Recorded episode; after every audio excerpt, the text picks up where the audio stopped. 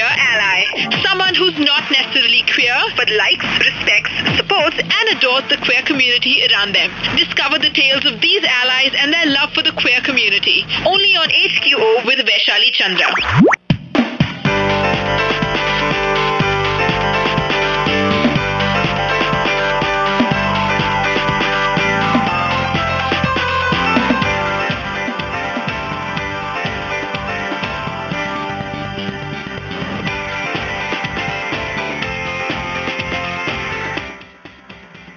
Where we celebrate uh, how um, you lead your life and uh, what are the challenges you face. Uh, I decided to do something that I did some uh, two weeks ago, uh, which is be here all by myself and discuss something that I feel very strongly. And in fact, this is something that I just uh, read. And I thought uh, maybe instead of calling a guest, let's give our guests a little break and also give my listeners a little break and uh, see what they think about this. Uh, yeah, so we're basically talking about the third gender. Uh, the transgender community basically and uh, recently 22nd uh, october yeah the supreme court actually reserved the decision to recognize uh, transgenders however they also agreed that you know they agreed in principle that uh, transgender people do need recognition. So, which means we're moving away from identifying uh, gender as just male and female.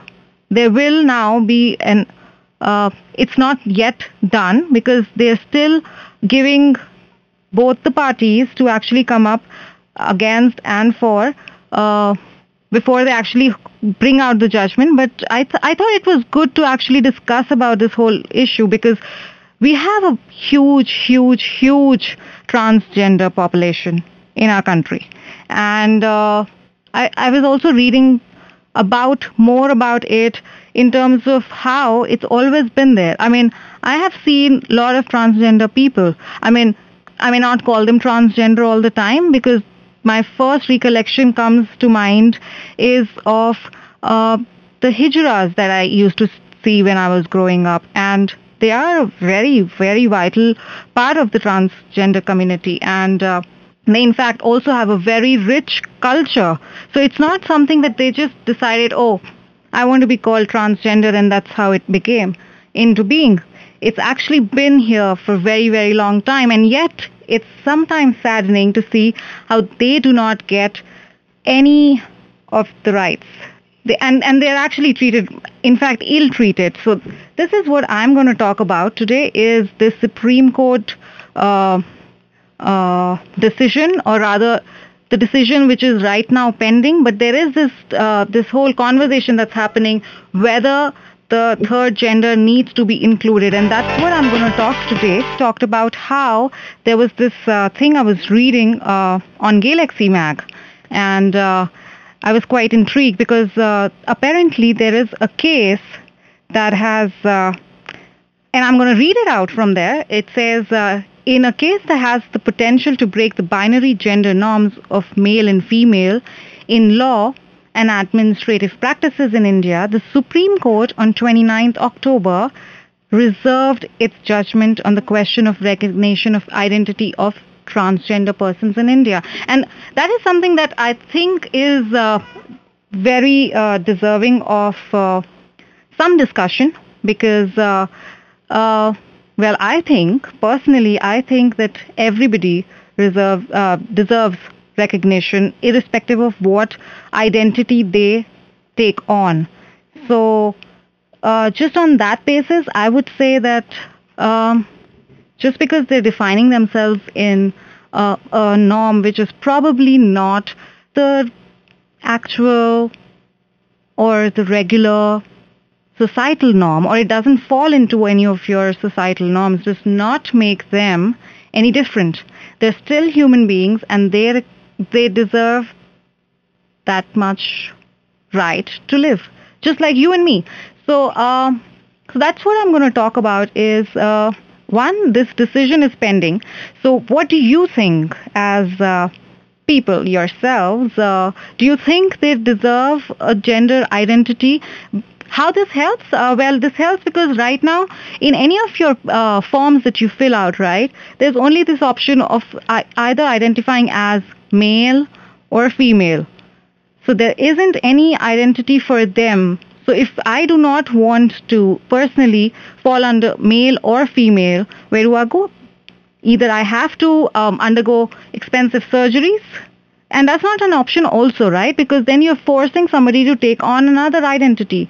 So I want to know from you guys, what do you think? Do you think that uh, transgender people need any recognition in law? And in fact, I definitely think that they need all the recognition, and I think that um, uh, this that this case could be really remarkable if it actually does what it does, uh, because it's high time we actually uh, go ahead and break some rules that we picked up in the 19th century. Tales need to be told. Voices need to be heard. The queer community needs to be listened to, and now, hear these voices express, inform, educate, and narrate only on HQO with Vaishali Chandra.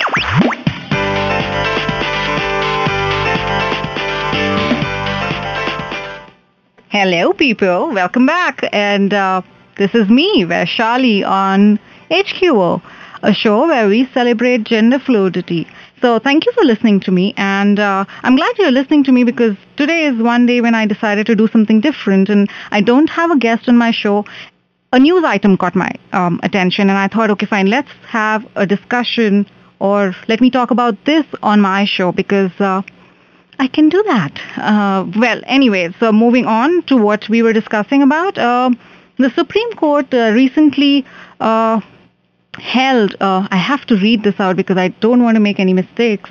So it has actually reserved its judgment on whether it should identify transgender as an identity or not. And I think um, the reason it caught my attention was because one, I really feel strongly for the transgender community. Uh, I have grown up from a phase where I was really, really scared of the transgender people I saw. Uh, actually meeting them, understanding them, having a cup of coffee with them, having a good chat with them, and realizing there's nothing really different between them and us if I were to say it, uh, if I were to put it that way. And this has been a transition for me. And I know uh, for a fact, and uh, you can actually call me if you deny it. Uh, within the, the the LGBT community, there has been um, and there does exist a huge, huge transphobia, because uh, I've noticed that uh, sometimes people don't. people kind of say, yes, we are so and so, but we're not this. And you know, when you're doing that, you may not intentionally want to hurt feelings, but you do end up saying that, you know, uh, because I feel that nobody is better than the other person. We are all special in our own ways. And therefore, coming back to this, uh, this this news item that I was reading, I, I think it's phenomenal because one, they deserve to be part of the society because they were a part of our society much before uh, they began to not be part of the society. And, and unfortunately, uh, I would say for, uh, and it is funny because I was reading that uh, this thing of, uh, you know, the stigma of being a transgender only was very recent. Uh, and it came with the Britishers who brought in and uh, made being transgender a criminal offense because much before that, the transgender community was a very integral part of the Indian culture. So, so for all of the naysayers who say, "Oh my God, this is a Western concept and we cannot have it," um, well, uh, look back on your history books because history is replete with a lot of these instances where they held a very good position. And I'm going to continue talking about this Queer quotient. The amount of awesome queerness one individual can stuff into that tiny frame of a human body. Discover your queer quotient with Vaishali Chandra. Only on AHQO.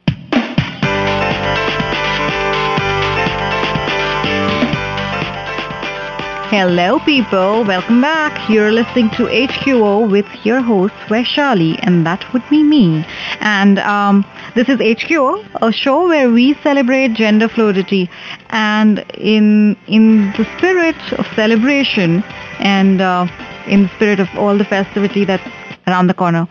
Um, and I hope you guys are enjoying this discussion, which I'm having all by myself, but I'm hoping it is triggering some points of discussion within you as well. And today we are actually discussing whether transgender people deserve or require an identity in law. And how would that help? And let me actually read this out to you. Um, so the article actually says that the division bench of Justice K.S. Radhakrishnan and Justice A.K. Sikri heard the PIL, which uh, was National Legal Service Authority versus Union of India, and uh, it was filed in October of 2012. So the petition actually sought uh, several directions from the court, including granting of equal rights and protection to transgender persons, inclusion of a third category in recording one's sex slash gender in identity uh, in identity documents like the election card, passport, driving license, and the ration card, and for admission in um, admission in educational institutions, hospitals, access to toilets, among others. And in fact, uh, for all of you who would be wondering why it is important, you just saw all these documents that we carry without even giving a thought uh, require you to mention your identity. And just imagine if one were to not be able to do that and therefore not be able to have any of these documents, wouldn't you think that's a violation of one's right right there just because you can't do that? Because I feel that we all deserve to be treated equally considering we're in a democracy and all of that. So why deny the transgender community of it? Because they are no less people. They still need to feed themselves at the end of the day, right? And just because their gender, uh, they identify um, in a different gender, this should not be the reason why we actually um, discriminate against them. And in fact, this article. Um, uh, in fact, this news item rather is really good because it actually says that um, when you're actually uh, not allowing a person to enjoy or claim their chosen identity, you are violating a lot of constitutional rights. So it is not okay for the state or the state being either you could take the state being India or you could take the state being the states within India um, to actually violate the laws which uh, it shouldn't because the constitution gives you these uh, fundamental rights of right to equality, right to uh, non-discrimination, right to life. Because if if you are denying somebody something as basic, if I may pick up access to toilets or access to um, hospitals, then definitely you are violating one's right to life. Or so what do you think about it? What do you think? Do you think it is something that we really need to think about? And do you think the transgender community deserves or requires a third identity categorization in all things like the ration card, the passport, so that it makes their life much more easier because right now it isn't easier for them. So once we come back, we'll talk more about it. Tales need to be told. Voices need to be heard. The queer community needs to be listened to and now. Hear these voices express, inform, educate, and narrate only on HQO with Vaishali Chandra. Hello, people. Welcome back. You're listening to Vaishali on HQO. And today is the weekend. Uh, start to a long, long, long festival weekend. And um, yeah, you're listening to me on um, a show where we celebrate gender fluidity. And today, uh, what we are doing is we're discussing whether the transgender community requires uh, recognition as a third category in uh, all the forms, uh, for example, your passports, your uh, school admission certificates, your birth certificates, driving license, uh, etc. So, what I have thought really is, uh, um, yeah, I, I, I know it feels like okay, fine, we're having this really huge um, case in the Supreme Court. However, um, the other day I was actually uh, speaking to some people, and they were talking about how not just within the LGBT community there is this bias towards um, the trans people, but within the trans community as well, they are very divided because there are people who want um, the third category to be provided. So you have the f- male, female, and third category, the the other category. Whereas there are people who are also within the community, within the trans community, who say, why do we need to specify our gender? And one of the documents that comes to my mind, um, which does not really openly specify this, is uh, the PAN card. But, uh, but I do remember that while filling the form to get a PAN card, I still had to fill what my gender was the fact is different that on your PAN card that information does not appear. But uh, and I think that's a very uh, great thing that if your documents do not specify your gender, like how how often do you have documents that specify your religion, for instance?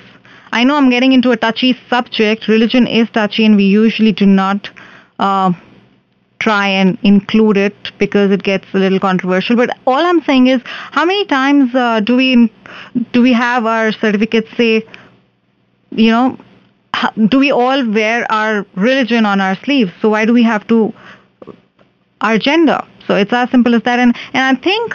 I would actually, although I, I am myself also, when I, I think about it, a little slightly divided that yes, one doesn't need to mention what gender one belongs to.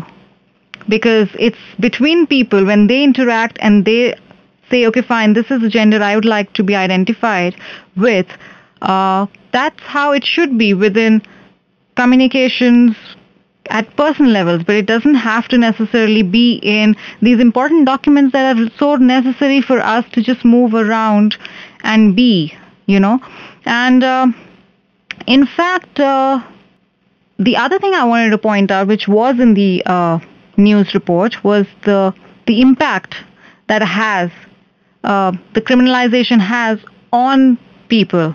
Is that there is a section 36A that was introduced in 2012, as recent as 2012, in the Karnataka. Uh, it's called the Karnataka Police Act of 1964 which provides for registration and surveillance of hijras who indulged in kidnapping of children, unnatural offenses, and offenses of this nature. Now, I uh, remember a couple of years back having this discussion with uh, uh, a group of hijras who were talking about how there are bad hijras just like how there are bad people in the world. However, we do not actually go policing all the bad people in the world, but we have taken on to ourselves as uh, the upkeepers of society to actually say, okay, fine, since you are a bad hijra, and I do not know how they identify you as a good hijra or a bad hijra, but um, all hijras, in fact, come in under this uh, uh,